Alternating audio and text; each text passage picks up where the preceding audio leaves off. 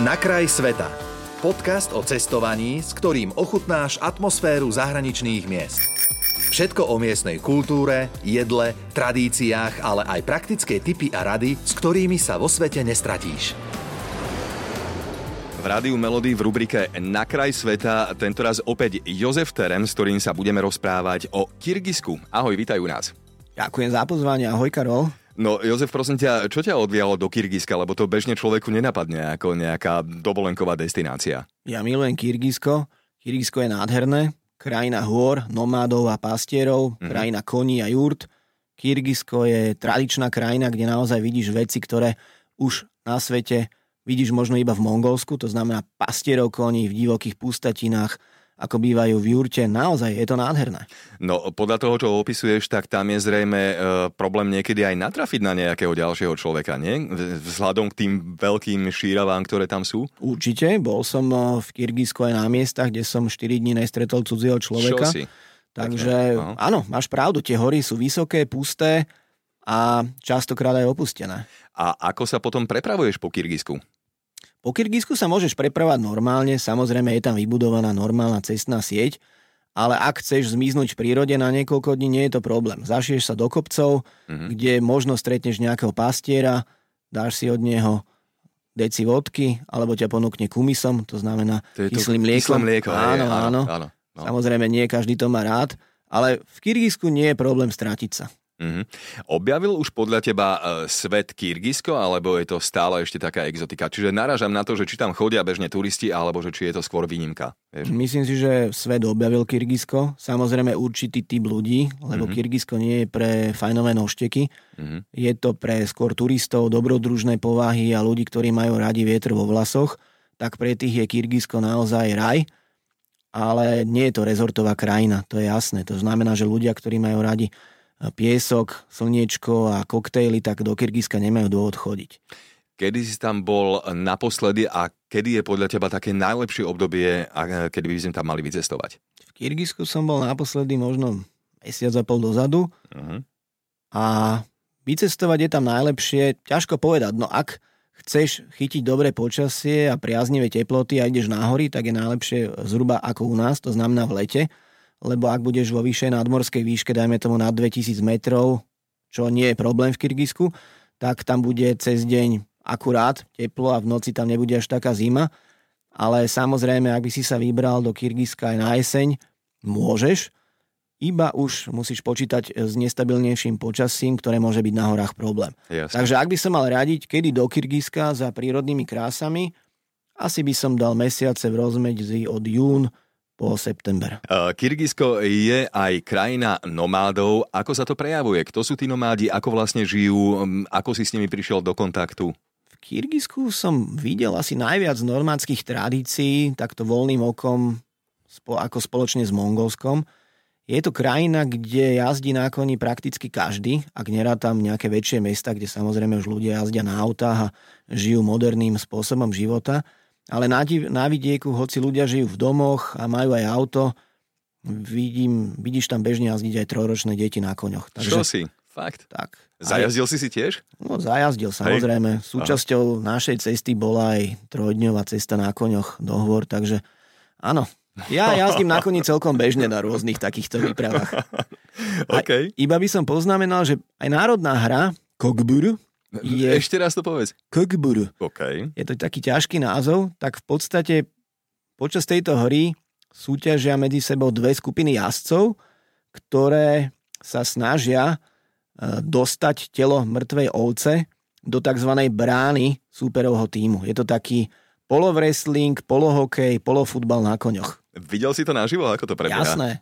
Videl som to naživo, je to úžasné predstavenie, nakoľko tam jazdci ukazujú neuveriteľnú zručnosť, ak oni musia jazdiť dobre na koňoch, zohýbajú sa na zem, pod brucho koní, trhajú si to telo ovce. Je to trošku aj samozrejme také súrové, že nie je to pre každého, nakoľko tá ovca bola niekedy reálne živá, mm. ale treba rátať s tým, že je to súčasťou ich tradície niekoľko stoviek rokov, takže treba to brať trošku s nadhľadom. Je to veľmi zaujímavé a dokonca sú v tejto disciplíne aj majstrovstva sveta. Tie krajiny, tieto krajiny Strednej Ázie majú každá svoj národný tím a dokonca aj na Slovensku máme národný tým, ktorý bol súťažiť na týchto majstrovstvách sveta v Kyrgyzsku. Wow, to aké veci sa dnes dozvedá. Najlepšie jedlo, ktoré si tam jedol. Nehovor, že pochádza z nejakej ovce teraz. Šašlik. Hej? Ja, jednoznačne. Ako Kyrgyzi majú tú strávu väčšinou prispôsobenú tomu nomadskému spôsobu života. To znamená, že je to meso opekané na ohni. To je taká najbežnejšia stráva. A ja mám rád mesko, takže je to v mhm. pohode. Hej. Z toho, čo hovoríš, tak asi mi vyplýva, že e, Kyrgyzsko nebude nejaké cenovo náročné, že skôr to bude taký príjemnejší stred, alebo možno, že cenový podpriemer. Je to tak? Mm-hmm. Kyrgyzsko Hej. je veľmi príjemné na ceny. Naozaj sa tam môžeš prestravovať, aj prežiť, alebo aj ubytovať za veľmi príjemné ceny. Mm-hmm. Samozrejme, nesmieš očakávať nejaký vysoký štandard, najmä na tom vidieku, ale ako som vravel, ak si milovník dobrodružstva, romantiky, tak Kyrgyzsko je veľmi dobrá krajina, aby si ho navštívil. A ubytovať sa v tom prípade u domácich lokálcov alebo skôr na nejakých hoteloch, hosteloch, ako to vidíš ty, ako poradíš? No ak ideš na vidiek, tak v podstate ti ani nič iné nezostáva, iba sa ubytovať u domácich, alebo si môžeš zobrať aj vlastný stan uh-huh. a byť vo vlastnom stane, ak ideš na trek do hôr. Máš na výber buď spať v prírode, pod čirákom v stane alebo sa ubytovať uh, u domácich, buď hmm. v dome alebo u nich v jurte. Lebo veľa domácich má tak urobené, že majú dom a za domom na pozemku majú postavenú tú klasickú jurtu kočovnú a môžeš prespať aj v jurte. Je to veľmi zaujímavé. A počkaj, a na čo ju tam majú po, e, postavenú? To aj reálne využívajú, že striedajú si, dajme tomu, ubytovania? Áno, oni, oni to často aj, reál, často aj reálne využívajú, alebo ju majú postavenú ako nejaký skladový priestor, Aha. alebo tam chodia spávať počas nejakých teplých nocí ale není to nič neobvyklé, ak mhm. stojí jurta za domom. Sranda. Je v poriadku ísť do Kyrgyzska aj s deckami, alebo radšej počkať, kým dorastú plus minus do nejakého veku, ja neviem, 12, 13, puberta a podobne? Ako to vidíš? Ak zoberieš deti do Kyrgyzska, tak si myslím, že im nič nehrozí. Akurát je otázne, že čím by si v Kyrgyzsku deti zaujal, hej? Lebo nie je to krajina, ktorá by ponúkala nejaké zaujímavosti pre deti. Mm-hmm. Nie, je to tak, nie sú tam žiadne nejaké detské parky a podobne. Je to naozaj o skôr prírodných krásach a o horách, o zaujímavých výhľadoch. Takže ak zobrať deti, možno by som išiel na iné miesta, ale samozrejme nič tým nepokazíš.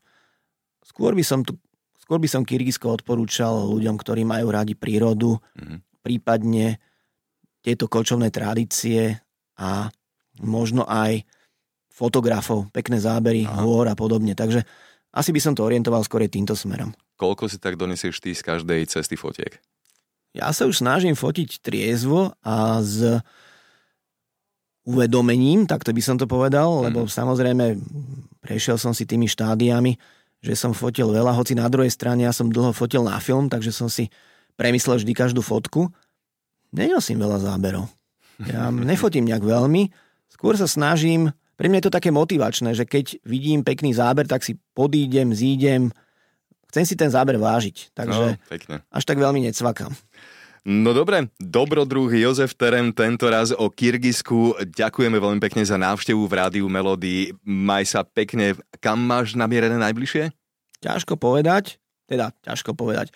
Už viem, kam idem najbližšie. Idem do Namibie. Mm-hmm. Ďalší mesiac ideme si dať taký road trip po celej krajine a ďalej sa uvidí. Tak ešte raz ďakujeme, pekný deň, čau. Ďakujem pekne za pozvanie.